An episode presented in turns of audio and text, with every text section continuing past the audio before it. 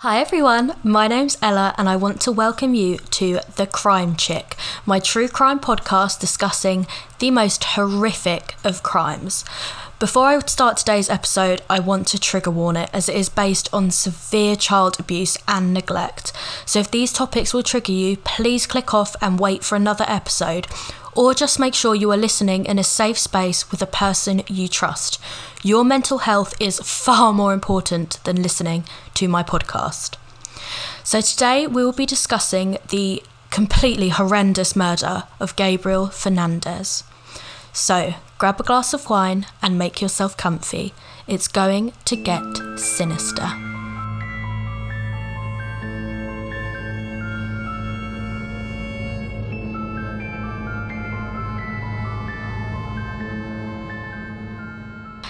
This case starts in Palmdale, California, where eight year old Gabriel Fernandez, who was born in 2005, lived with his two older siblings, his biological mother Pearl Fernandez, and her boyfriend Isauro Aguirre, whom Pearl met in 2010. Based on various interviews, Gabriel was described as a sweet, caring, and helpful child who, despite his life of abuse, which we will discuss very shortly, loved his mother dearly. Now, in order for you to fully understand this case, I need to take you back to 2003. This was before Gabriel was born. Around this time, Pearl was investigated for the first time by county social workers for an allegation of severe neglect involving Gabriel's older brother. Then, a year later, in 2004, another complaint was filed with CPS claiming that Pearl was beating the same son. However, nothing came from either of these allegations, as social workers stated that the claims were unfounded and Pearl was allowed to retain custody of both of the children.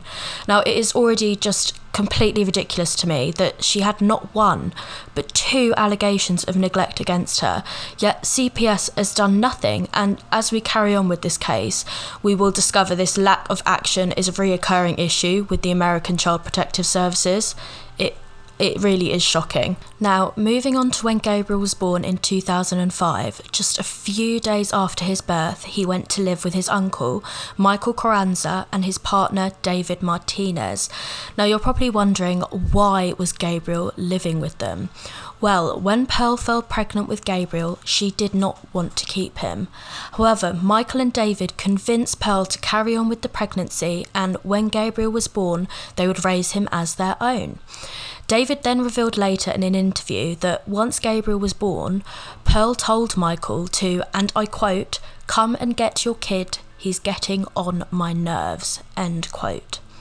Footage from Gabriel's time with his uncles showed him to be a happy, healthy, and enjoying his life just as a child should. And Gabriel's great aunt, Elizabeth Carranza, spoke so highly of Michael and David. She stated that, and I quote, Michael and David were both very good to him. He would always be clean and happy. They loved being with him and raising him. End quote. However, in 2009, Gabriel was taken from Michael and David and placed with his grandparents. Now, this was due to his grandfather's objection to David and Michael's same sex relationship. Now, despite this very obvious homophobia, Gabriel's grandparents loved him and cared for him and raised him as their own, and most importantly, he was happy and healthy. This happiness, however, was sadly short lived because in October 2012, Pearl and her boyfriend Isauro managed to regain custody for Gabriel. Now, it's alleged that Isauro actually turned up to the grandparents' house and kidnapped Gabriel. Isauro claimed that he was just going to take Gabriel to a barbecue, but they soon found out he had lied. The grandparents pleaded for them to give Gabriel back, but he remained with Pearl and Isauro. And again, you're probably thinking, why, after all this time, does Pearl want her son back? And I thought the same thing. Now, she claimed that she wanted to bond with her son, but it's been speculated that she wanted him back to gain welfare benefits. So, despite the two previous allegations of neglect against her I mentioned earlier, custody was transferred back to Pearl. There was another complaint filed against her in 2007 that she wasn't feeding her daughter and threatened to break her jaw. Now, Pearl's very concerned extended family had informed CPS that she was neglectful to her other children, but they simply did not want to hear it. Now, it is completely beyond me why these very prominent red flags were completely ignored. Firstly, her other two children should have been removed from the house immediately, especially after three investigations of neglect, but to then remove Gabriel from his other family members, where he was cared for, and placing him back with his abusive mother, um, it just completely fills me with rage at the incompetence of the CPS at this time, and so much could have been prevented had they have done their job properly. After he was placed back with his mother in Isauro in 2012, Gabriel started at a new school. Now, very shortly after starting there, his teacher, Jennifer Garcia, expressed concerns about his well-being after Gabriel asked her, and I quote, is it normal for mums to hit their kids?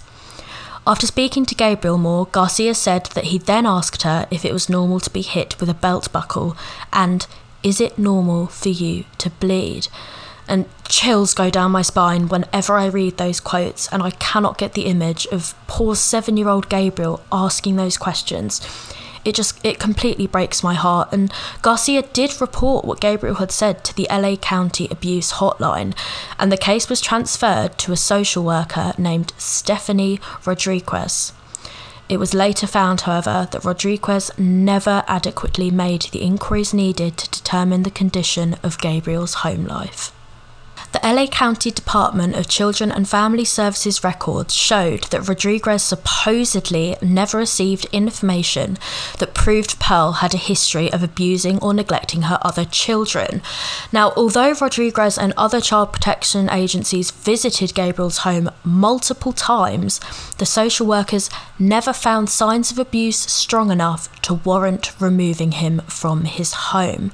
And to make matters even worse, Rodriguez said that at the time she was responsible for Gabriel, she was overseeing other children whose conditions she felt were more dangerous.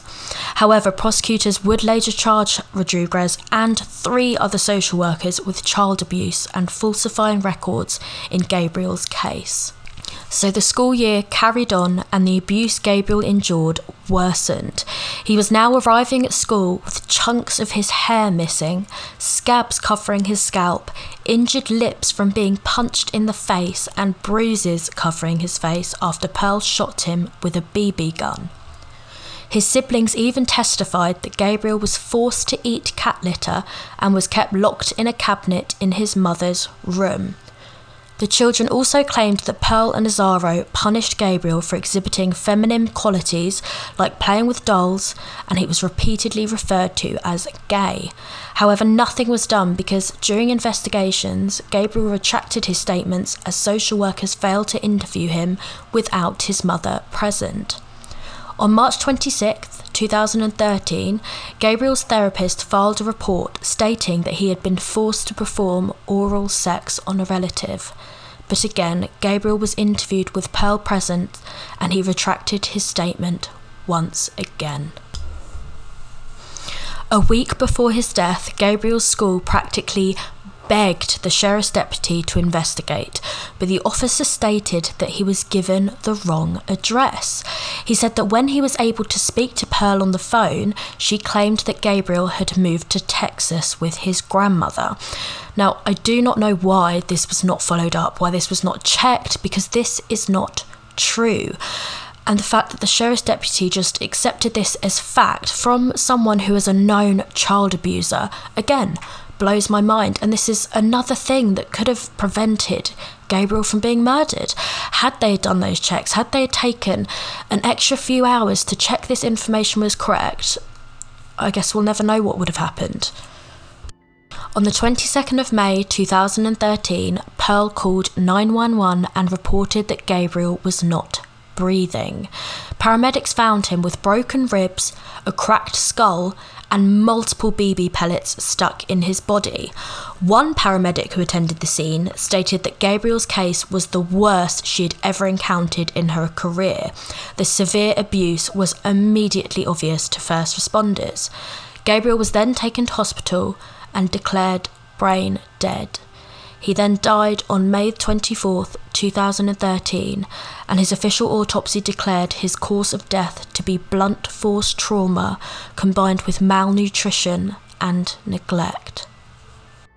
Pearl Nazaro was subsequently arrested for first degree murder with special circumstances of torture.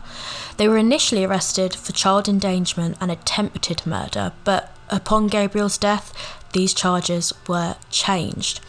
It was after this, on May 29, 2013, where officials finally launched an investigation into LA County's handling of abuse complaints involving Gabriel. This is where they found, as discussed before, that the DCFS left Gabriel in the care of his mother and Isauro despite six investigations into abuse allegations involving Pearl over the previous decade. In August of 2014, Gabriel's shocking abuse was described graphically in court. His older siblings even testified that Pearl and Isauro would laugh whilst beating Gabriel. Now, his brother also stated that Pearl and her boyfriend threatened to beat him up if he told anyone about the abuse that Gabriel endured. On the day that Gabriel was murdered, Pearl had dragged him into a bedroom because he hadn't cleaned up his toys, and Isauro followed. The siblings said that they heard screaming from Gabriel as the couple punched and kicked him, and then they said, and I quote, That's when it all stopped. It just went quiet.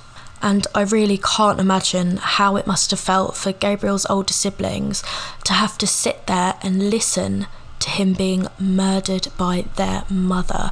I can't imagine the fear that must have been going through them in that time and for them to be brave enough to stand up and say these things and admit to what their mother had done must have taken a lot of strength. During the trial, prosecutor John Hatami told the jury that the reason Gabriel had endured so much abuse was because Isauro thought Gabriel was gay. Now, prosecutor Hatami stated, and I quote, This wasn't about drugs. This wasn't about mental health issues. Isauro did it because he didn't like him. He believed Gabriel was gay, and to him, that was a bad thing. He did it out of hatred of a little boy. He then described how Isauro, who stood at 6 feet and 2 inches tall and weighed 270 pounds, beat Gabriel to death, who stood at 4 feet 1 inch tall and weighed a mere 59 pounds. He also presented text messages between Isauro and Pearl that showed that the couple had transpired together to torture and kill Gabriel. It wasn't until June 7th, 2018, after years of trials and deliberations, that Gabriel's murderers were finally brought to justice. Pearl Fernandez was sentenced to life in prison without parole and Isauro Aguirre to be executed. At her sentencing, Pearl said, and I quote, Every day I wish that I'd made better choices. I'm sorry to my children and I want them to know that I love them. End quote.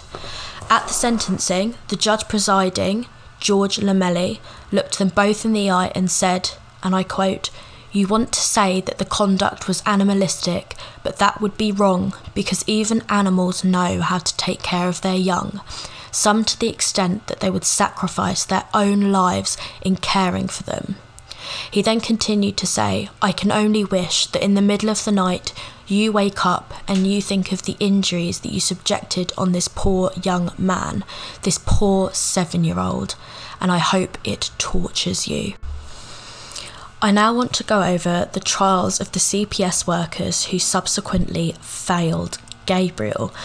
On July 30th, 2013, the two social workers and two supervisors in the DCFS were fired, and it wasn't until April 7th, 2016, which is three years later, that the social workers Stefanie Rodriguez, Patricia Clement, Kevin Bom, and Gregory Merritt went to trial and were finally charged with child abuse.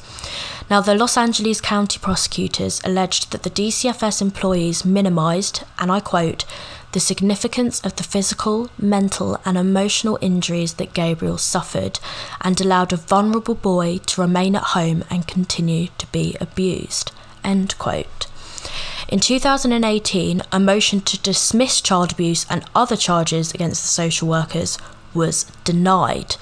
Lomelli, the judge residing, said the social workers had demonstrated an improper regard for human life and a lack of vigilance by neglecting to properly document Gabriel's abuse. However, as of January 8th, 2020, which was just last year, the appeals court threw out the case against the social workers. The appellate opinion read that, and I quote, although there may be consequences to social workers who fail to fulfil, the consequences do not include criminal liability for child abuse. End quote. Now, I can't help but think about all the times that Gabriel's death could have been prevented, and the way CPS dealt with this case is just absolutely appalling. Had Gabriel never been allowed to go back to Pearl and Nazaro, he could still be alive today. And had the multiple social workers investigated his case correctly, he could also still be alive today but they didn't. And I personally believe that the CPS's incompetence was a huge factor in his death. And the fact that their charges were simply dropped, it disgusts me. Gabriel was let down by the very people that were meant to keep him safe. And if that doesn't terrify you, I do not know what will. And that is the end of the tragic case of Gabriel Fernandez.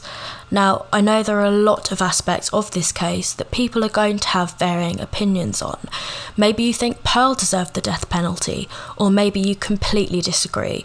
Maybe you think the social workers shouldn't have undergone a trial, or maybe you think they weren't treated harshly enough. Whatever you think, I would absolutely love to hear your opinions on this case and the trial and how it was all handled. So, if you would like to give your input, head over to my Instagram, The Crime Chick, and leave me a comment under my most recent post. Alternatively, you can head to my website, thecrimechick.co.uk, where you will now find a members area and a forum to discuss the case. Over there, you will also find links to articles, extra reading recommendations for this case, photos from the trial, and a transcript just in case you prefer to read it as well. I want to thank you all so much for listening. I really can't believe how many people are tuning in already. I am so, so grateful. And if you enjoyed listening to this case today, make sure to join me next week for another truly horrendous crime case on The Crime Chick.